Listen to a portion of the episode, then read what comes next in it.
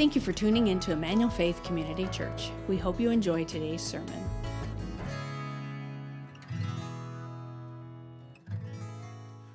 Well, hey, good morning, Emmanuel Faith. If you're joining us online, special welcome to you also. Yes, I'm so excited that you're here today. We are jumping into a four week series to start our year. Uh, we'll be back in the Gospel of John after this series, but we're going to start the year focusing on prayer. So I'm inviting you to 21 days of prayer. We're gonna have prayer nights each Wednesday for the next three weeks. I would invite you to come out for those 6:30 over in the chapel. We're gonna seek the face and the hand of God together.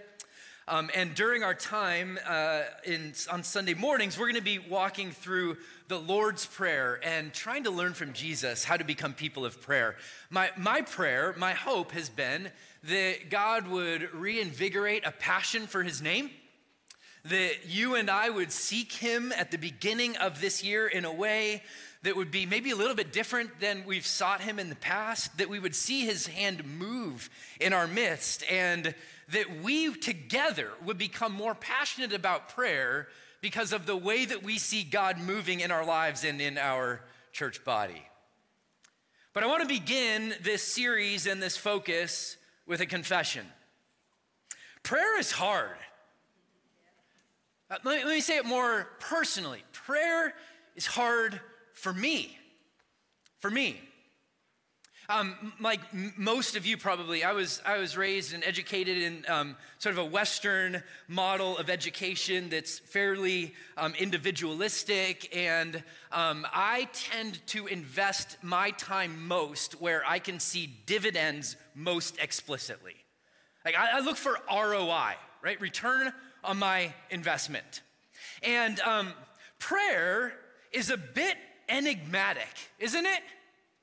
I mean, if God is all sovereign and all knowing and all wise, like, why would He care what I pray? In fact, He shouldn't. But He does. My guess is you've prayed prayers that you thought God should have answered, that He maybe answered no or not yet. God, would you heal this person?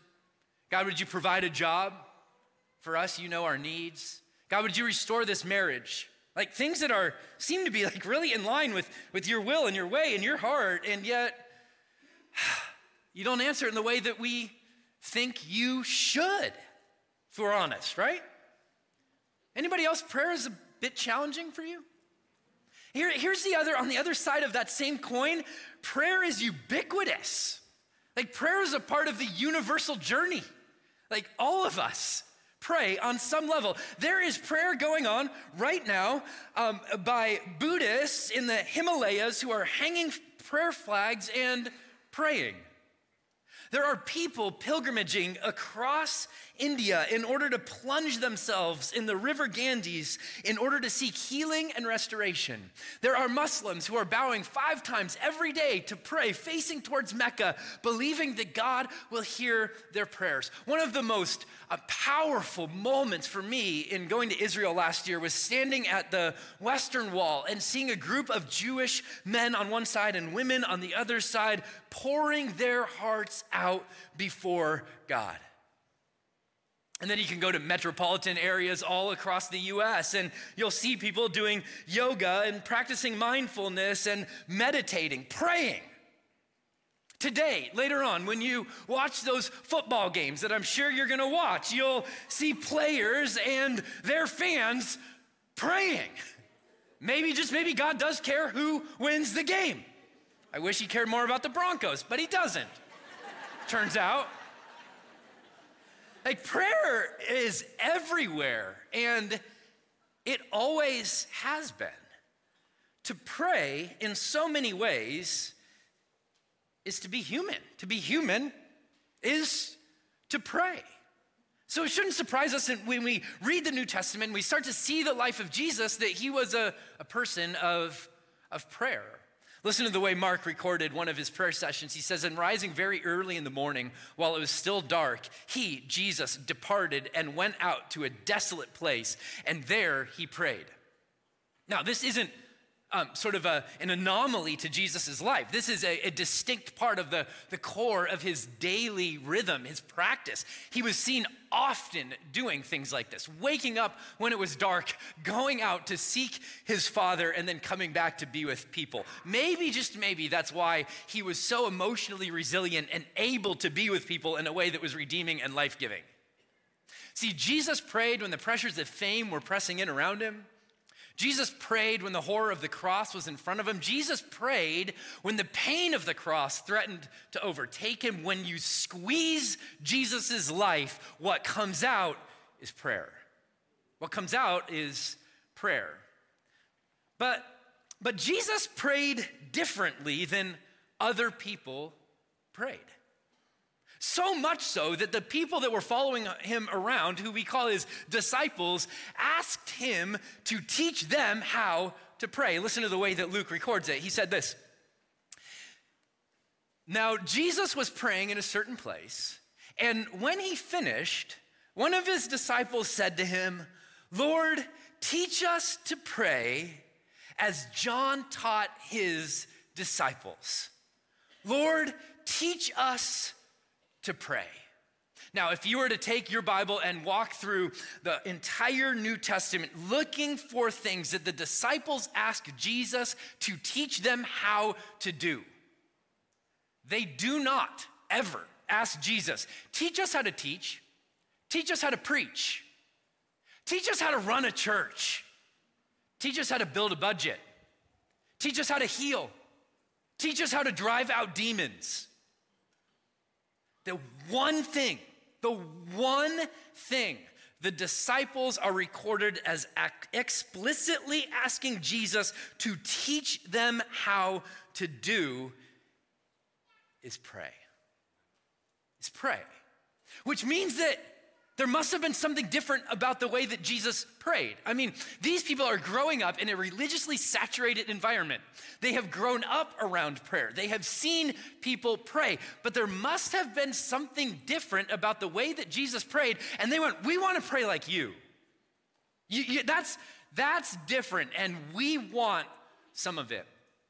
I don't know if you've ever been in a prayer gathering where somebody, maybe you would say something like this, would say, I, I just don't really know how to pray.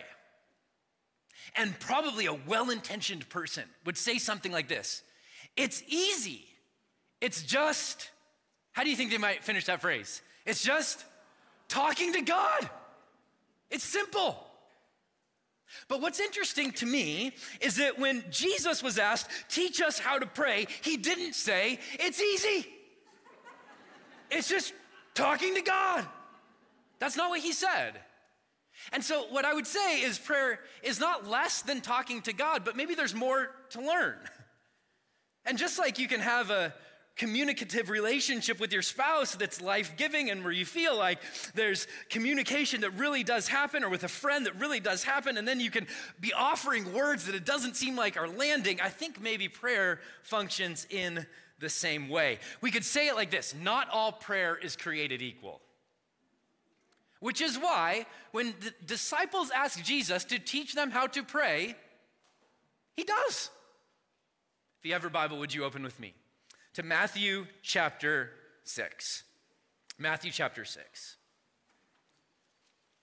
Over the next few weeks, we're going to be studying together one of the most memorized and repeated sections of Scripture in the whole Bible. As a preacher, that gives me great fear and trepidation. My fear is that you'll just check out and it will become like white noise. Our Father in heaven, hallowed be thy name, right? You've heard it probably. And my guess is maybe you've even repeated it or said it or know it, but that doesn't make it any less important. and I would just say this to you uh, my hope is that you come ready to engage and, and expecting a fresh word from God over the last few weeks, as I've been studying this prayer, God has been showing me things that I'd never seen before, and I can't wait to unpack them with you. But before Jesus ever teaches his disciples how to pray, he teaches them how not to pray. How's that for not all prayer is considered equal? How's that for maybe prayer is a little bit more than just talking to God? maybe there's a way that's fruitful and life giving and a way to do it. And Jesus starts with, let's talk about how not to do it first. When you pray, not if, but when, you must not be like the hypocrites, the, the actors, the people who are just playing a part. For they love to stand and pray in the synagogues and at the street corners. Would you just say this with me, church? That they may be seen by others. Truly, Jesus says, I say to you, they've received their reward. So, if the reason that they're praying is to be seen by others, all they're gonna get out of prayer is being seen by others. That's it.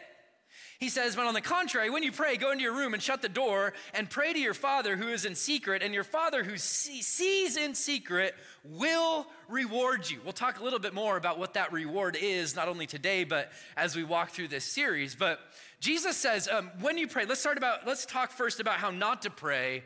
Don't pray for the applause of other people. Don't pray for the applause of other people. People back in Jesus' day would have seen rabbis praying and they would have been very demonstrative in their prayers. And, and Jesus says, man, that's just not what prayer's about. I, I was, I was trying to think through how, what our modern day application of this would be. And I think that there are some people, when you hear them pray out loud, it's like they found a DeLorean somewhere, went back in time to when the King James English was spoken and they pray as though they're reading the King James Version of the Bible. We beseech thee, thou, O Lord, that thou comest amongst us, right? And like, you're like, I know him, and he doesn't normally talk like that. In fact, I don't even know if he knows what that means. Right? And yet when we pray, sometimes we go into this like this other mode where Jesus would say, Gosh, maybe you're doing that just to impress people. But he goes, It doesn't impress me. Just be yourself. Like, just be yourself and pour your heart out to me. It doesn't need to be flowery language. Just come and be normal. Talk like you talk. He says this, and when you pray, this is the second thing he says, his knots of prayer. Do not heap up empty phrases as the Gentiles do, for they think that they'll be heard because of their many words. Don't be like them, for your Father knows what you need before you ask him. The second don't of prayer is don't feel like you need to use meaningless repetition. Like the more that you say something, somehow equals the more that God will respond. I think that's sort of the, the Hare Krishna model of prayer, that 16 word phrase that if you've seen a Hare Krishna praying, they just repeat over and over and over. Um, a mindful, a mindless sort of mantra that's just repeated. And Jesus goes, You don't need to pray like that. Here's why you don't need to pray like that because God already knows what you need. So you can just echo back and you can tell him and it can be brief and genuine and honest and powerful, and you can have confidence in that prayer because God is who He is. Um, I would even say that God knows what you need better than you know what you need. So sometimes maybe our prayer is God, you know way better than me. So you do what you know needs to be done. It's not just mindless over and over and over going before him. And maybe some of the ways that we do this in our in our day, in our time, in our stream is um, maybe by just repeating over and over, Father God, Papa God, Daddy God. Like it's on repeat. Every phrase after that, it's like God, God, God, Father God. Maybe that's an application of what Jesus would say. Gosh, you maybe you don't need to do that. So if those are the ways we don't pray, maybe the question is all right, well, how do we pray? And that's where Jesus starts to teach us his prayer. These are words that the church has prayed for roughly 2,000 years. Every morning and every evening, the early church would pray this prayer. And I think as we pray it, we stand on holy and sacred ground. Listen to the way that Jesus teaches us how to pray. So pray then like this Our Father in heaven, hallowed be your name. Your kingdom come, and your will be done on earth as it is in heaven. And give us this day our daily bread, and forgive us our debts as we forgive our debtors. And lead us not into temptation, but deliver us from evil. Over the next few weeks, we're going to explore every word of this prayer. But my hope is that it's far more than an explanation, but that it's an invitation in to a new map and a new model and a new way to pray. I hope that as you start to pray this prayer, maybe every morning and every evening, that you not only start to get to know God better, but that He begins to invite you into the triune life of God and into the mission that God is on in our world in new and fresh ways. Because as we read this prayer, we get to see the concerns that are on Jesus' heart. Like we get an insight into the life of God and the things that are important for God. And notice where Jesus begins this prayer Our Father in heaven, how will it be your name? I don't know about you, but uh, my prayer so often begins God, there's some things on my mind, and most of them are me. Anybody with me? Hey, God, let's start by talking about me. Because I've got some pain and I've got some problems and I've got some issues, and I believe that you have a solution, which is true. So let's just start with me. I think so much of our prayer could be reflected in that popular song that's on country radio right now by a guy named Jelly Roll who sings, I only talk to God when I need a favor, and I only pray when I ain't got a prayer. So let's just start there, God, and let's talk about me. Let's talk about my issues. Let's talk about my problems. Let's, and then We'll see where it goes from there, but let's talk first about me. And Jesus totally flips that script. He says, Listen, you want the Jesus model of prayer? You want to learn how to pray like I pray? Here's what he tells his disciples first don't start with you, start with God. Remember who God is, remember what God's done. Remember who you are in light of God. Start with God. Focus on God's character before you present your needs. Start with Him. The first phrase is all about Him. It's all about Him. And there's three words that I just want to do a dive into today in light of this idea that we would start with God before we start with us. It's the word Father, the word heaven, and the word hallowed. So, a word on each. First, our Father. Uh, some people would just summarize the whole prayer as the prayer is entitled, Our Father. But it's as though Jesus begins with wanting to just hit reset on prayer by reminding us who it is that we are talking to. He's like, before you ever start asking for anything, just remember who it is that you are talking to. People in Jesus' day often would have started their prayers, Lord, or maybe rock or Lord of hosts. If you read through the Psalms, many of which are prayers, you'll see God addressed that way. And God is referred to as Father in the Old Testament on a few different occasions, but he's never addressed as Father. It's never personalized. And Jesus is saying, you can personalize it. In fact, you should personalize it. When you go to prayer, remember first who God is. He's Father. And that one word brings together two things that we often find bifurcated, and Jesus brings them together. And he says, no, no, no, it's both. God as Father means that God is both personal and powerful, that He's personal and powerful. When we say God, our Father, our Father in heaven, we are reminding ourselves that He is powerful, that He is the creator, and that He is the sustainer of everything we see around us. I love the way that the prophet Isaiah would capture it. He said this But now, O Lord, you are our Father. We are the clay, but you're the potter.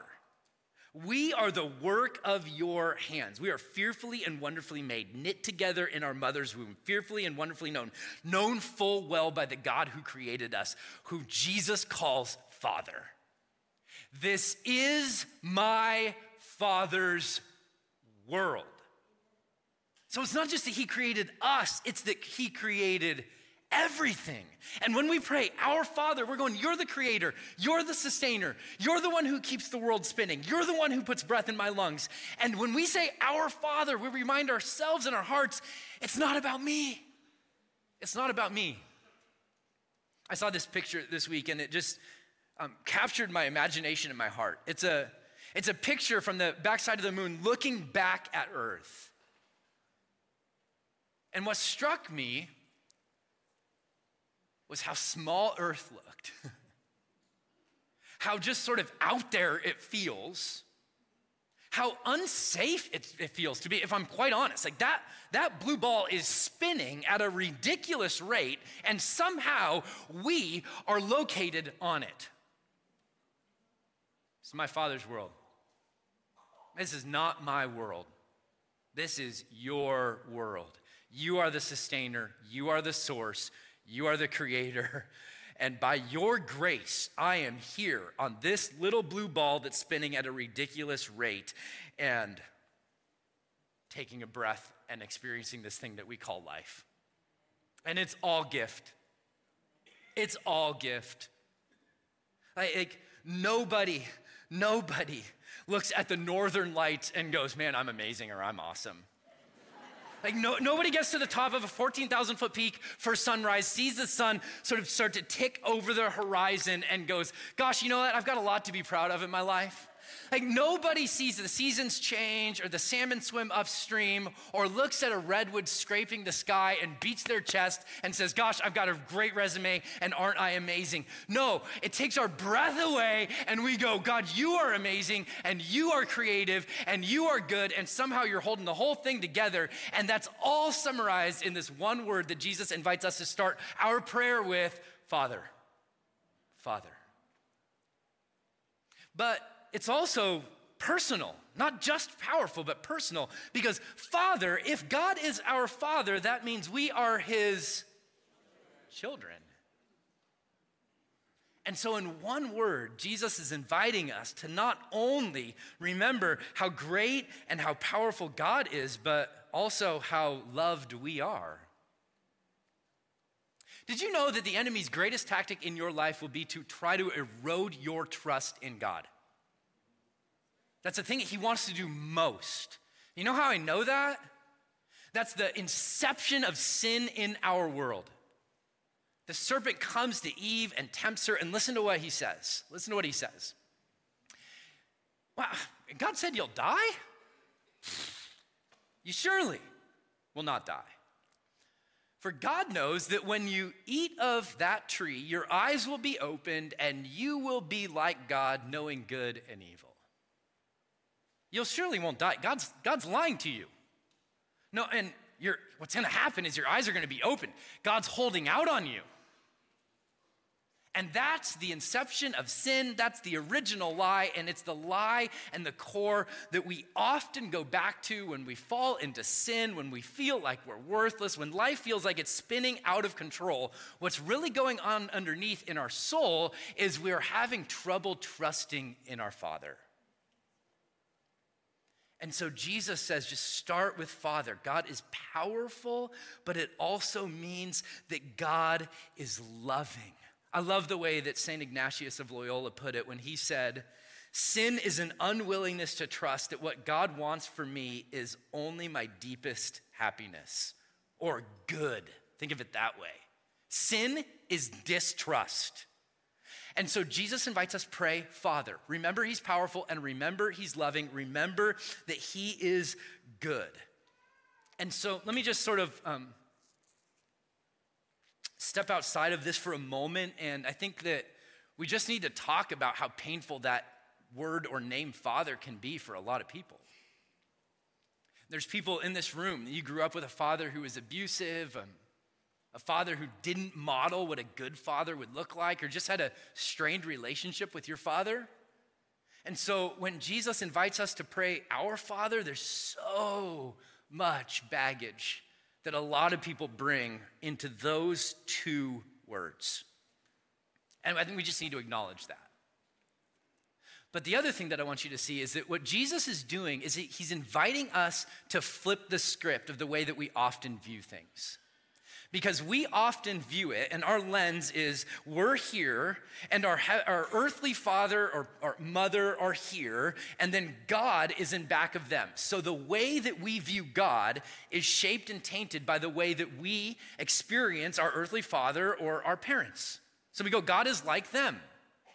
And what Jesus wants us to do in praying our Father is flip that around to say, we're here, God is our good, perfect, providing, caring, loving Heavenly Father is here, and then our earthly parents are there so that we view them through the lens of God.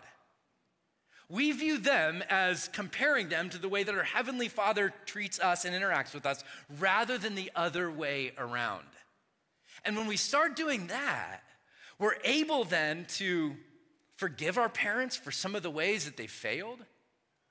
Gosh, I, am a, I'm a dad and I'm gonna fall short every day. Anybody with me? I'm not gonna live up to painting a picture for my kids of what their heavenly father is ultimately like. I will fail in that every time. And so Jesus is inviting us remember who God is. He's a provider, He's powerful, and He is loving. And one of the things praying our Father reminds us of is that we can call God Father because He calls us children. It's the only reason we can do that. And it's from this posture of belovedness that then we can live the life of discipleship. We pray as God's children, you guys. We come before our dad in heaven. Jesus is passionate about helping you know your heavenly father in the same way that he knows his heavenly father. Catch that. He goes, You can pray exactly like me, guys. Our Father in heaven. I saw this picture that just struck me. It's a picture of uh, JFK when he was president in the Oval Office with his kids running around. You know how much security you need to get into the Oval Office? You know how much clearance and credentials you need in order to get into one of the most powerful spaces in our nation? Unless, unless you're the president's kids. Then you walk in, based not on credentials, but on relationship. Based not on what you've done or what's behind your name, but because of whose name you carry. And Jesus says, I want you to picture prayer just like this. You are walking in to the throne room of your heavenly Father. You have access because He has made you by faith His kids. He's extended His grace to you. He loves you so you can boldly approach the throne of God and find grace and help in your time of need. Call Him Father. He's powerful and He's personal. He loves you. It's a game changer, you guys. It's a game changer. Secondly, keep reading. Jesus says, Our Father in where? Heaven. Now, I, I think this should be a great comfort to us on two levels. Number one, heaven is a place where God reigns. It's a place where he rules. Read Revelation chapter 1 through 5 and see all the depictions of heaven. See the Lamb seated on the throne. See people gathering around the throne to worship and praise and give honor to God. As the great hymn says, This is my Father's world. Oh, let me never forget that though the wrong seems oft so strong, he is the ruler yet. When I remember that God is Father in heaven, I'm reminding myself that He rules and that He reigns and that He is high above it all. But just like Father brings together two things that we often find at um, odds with each other, heaven does the same thing.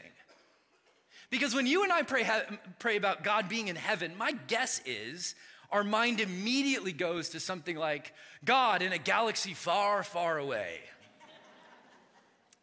And it means that God is like distant, like way, way, way out there and inaccessible. But to a Jewish person in the first century, when they would pray in heaven, what they would hear is God who's all around us. A God who's as close as our very breath. God who rules and reigns, but God who is here. Because we live in a multidimensional, interconnected universe. We are surrounded by the heavens. The heaven is not somewhere way out there, heaven is somewhere as close as our breath. As Darrell Johnson, the great Darrell Johnson, put it. He said, Jesus is telling us that there is a throne all around us and that someone is sitting on it. So, at one point, when we say God is in heaven, we are declaring that he rules over the universe and that he is as close as our very breath, all in one word. So, heaven brings together what we would say is the immanence and the transcendence of God. That he is both close, as close as your breath, and that he is as powerful as ruling over the entire universe. I think when we pray, Our Father in heaven, one of the things that should come back to our mind is just how intimate and real God is. We talked at, the very beginning about the reward that God gives to those who pray in secret, that He gives a reward in secret. And I think sometimes we imagine that that reward will be answering our prayer. And, and, and I think that there are times when that is the reward. But there's a reward that we get every time, even if God says not yet or no. And the reward is, is intimacy with Him. Like ultimately, we don't pray to get something. We pray to know God. We pray to be in relationship with God. We pray so that the God who rules and reigns in heaven will remind our hearts that He is as close as the very breath that we take. That's the gift. He is the reward. Our Father in heaven, hallowed be your name. So, first, um, what's, a, what's in a name? Like, why are we praying about God's name? Well, in the ancient world, a name was a way of talking about the entirety of a person's character, their attributes, or their personhood. So, we're saying, God, we want to pray ultimately that you would be hallowed, which is a bit King Jamesy, isn't it? Like, if, if we could just be honest, like, how many of you have used the word hallowed ever other than praying this prayer? Like, probably not. Probably not. The, word, the verb hallowed um, literally means to make holy or to set apart or to declare as different. So it's, it's, it's sort of like saying, um, God, holify your name. Make it holy in our midst. And the fascinating thing about this is this verb, hallowed, in the Greek is an imperative. That means it's a command. You think about the brazen nature of this prayer. God, holify your name. God, and it's passive, so God, you make your name holy in our midst. You do it, which is a bit interesting and perplexing to pray commands back to the one who we've already established keeps this whole thing spinning and working. And yet, it's what he invites us to pray. But it should strike us as a bit strange because isn't God already holy? and how does you or me praying about God making his name holy, making it, make it any more holy? How does that add anything to the equation? If you are asking that question, here's my answer to it Jesus is inviting us to participate in the agenda of heaven, which is the glory of God. He's inviting us to pray for one of the things that's closest to his heart, that his name would be beautiful and amazing and glorious and majestic in our midst. Praying, Hallowed be your name, is like praying, God, make your name both more real and more sacred in our lives and in our midst. And I think this prayer, this portion of the prayer, confronts us with the question do we want that? Do we want God to be more real? Do we want God to be more set apart, more holy in our midst? And I just warn you before you say yes, there's probably some things that you're going to need to let go of in order to pray that with a sense of genuineness to it. Because, God, if your name is holy, that means that, and set apart and different and lifted up, then maybe that means that my name isn't. If your agenda is lifted up, maybe that means that mine isn't. If we start with you, God, maybe it means that you call the shots and I don't. And God, maybe it means that this isn't this life isn't ultimately about my comfort, but that it's about your purposes.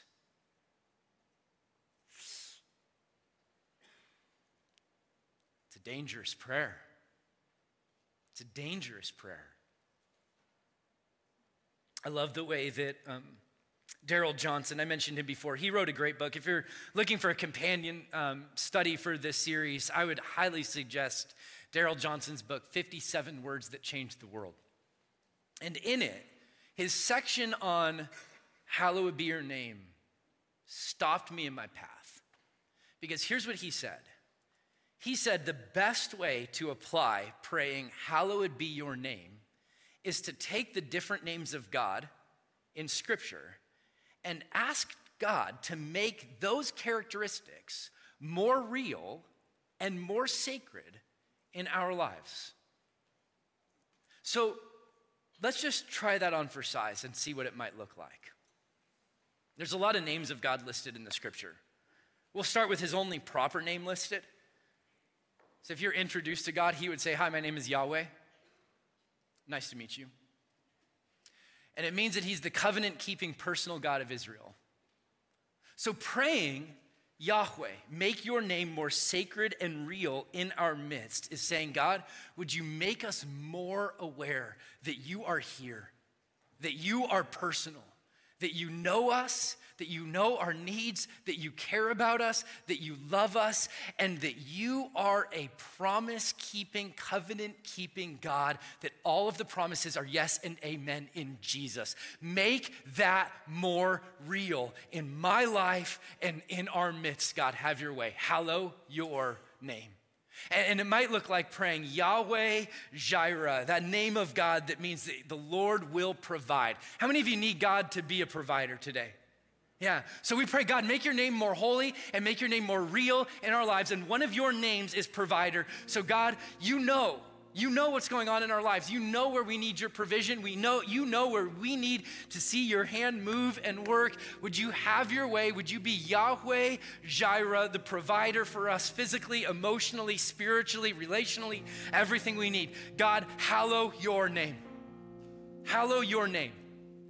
You are Yahweh Rapha, the Lord who heals. How many of you need God to be a healer today? Yeah, our prayer is God, would you heal what's broken? Would you mend up? God, what's been torn apart by sin and bad decisions and all sorts of things. God, would you heal our bodies? Would you heal our soul? Would you heal our relationship? Would you heal your world? Be Yahweh Rapha. Make your name hallowed in our midst, real and sacred, because we see it move on our behalf. You are Yahweh Nissi. You are the Lord who is our banner. That means that God is victorious. So if you're caught in the throes of addiction, if you're entering this new year going, there is no way forward, I'm not sure what to do, I'm not sure where to go, it just doesn't feel like I'm making any progress, hallow his name. Like, ask him to make his name Yahweh Nissi. The Lord is our banner. He's the victorious one to make it more sacred, more real in our midst. He's Yahweh Mekadesh, the Lord who sanctifies, the Lord who makes holy. Some of you need to pray this name back to God because you are absolutely covered in sin and shame and guilt, and you have forgotten that He is Yahweh Mekadesh, that He is the God who makes you holy. He's the God who sanctifies you, He's the God who washes you clean. Pray, God, hallow your name in my life that sin may have no dominion over me, so that shame would have have no grip on me, so that guilt would have no control over me. Hallow your name. You are Yahweh Shalom, the Lord who is our peace. So, God, make your name holy by giving us a peace that transcends all understanding. Make your name holy by bringing peace to Jerusalem and peace to Israel and peace to the Middle East and peace to those conflicts. Lord, do it in here and do it out there. Make your name great because your name is Yahweh Shalom and you are Yahweh Tsidkenu. You are the God of righteousness. So, Lord, show me where I'm wrong.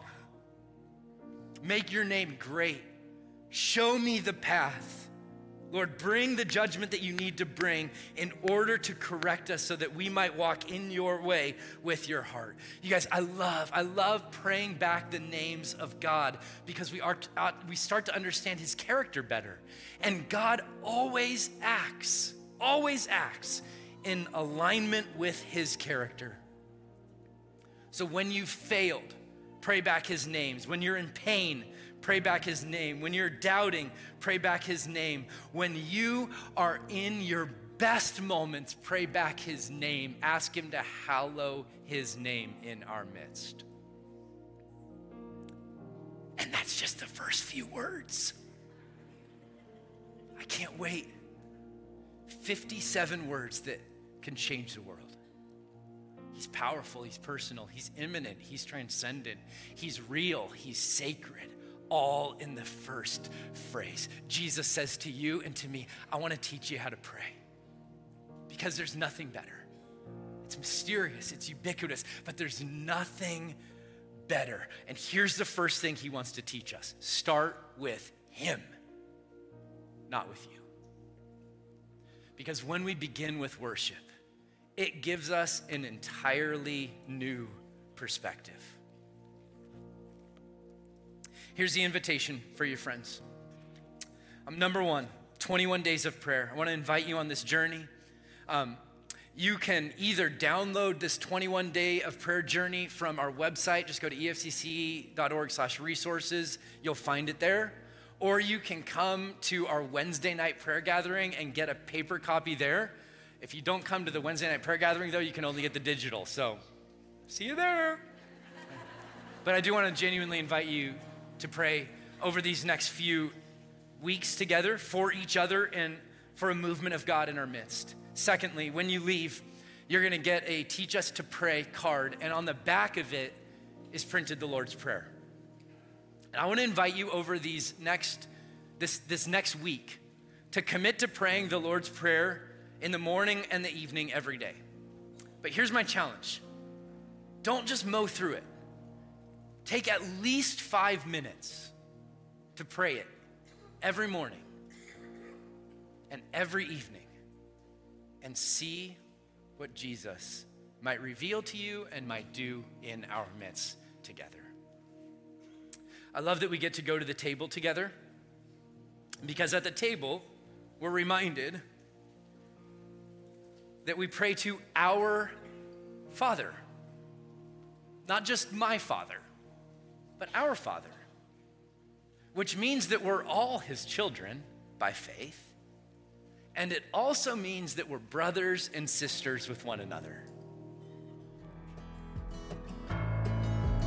Thank you for listening to our service. We'd love to have you join us in person. For more information about our church and service times, please visit efcc.org. If you would like to support the ministries of Emmanuel Faith, you can do so at efcc.org/give.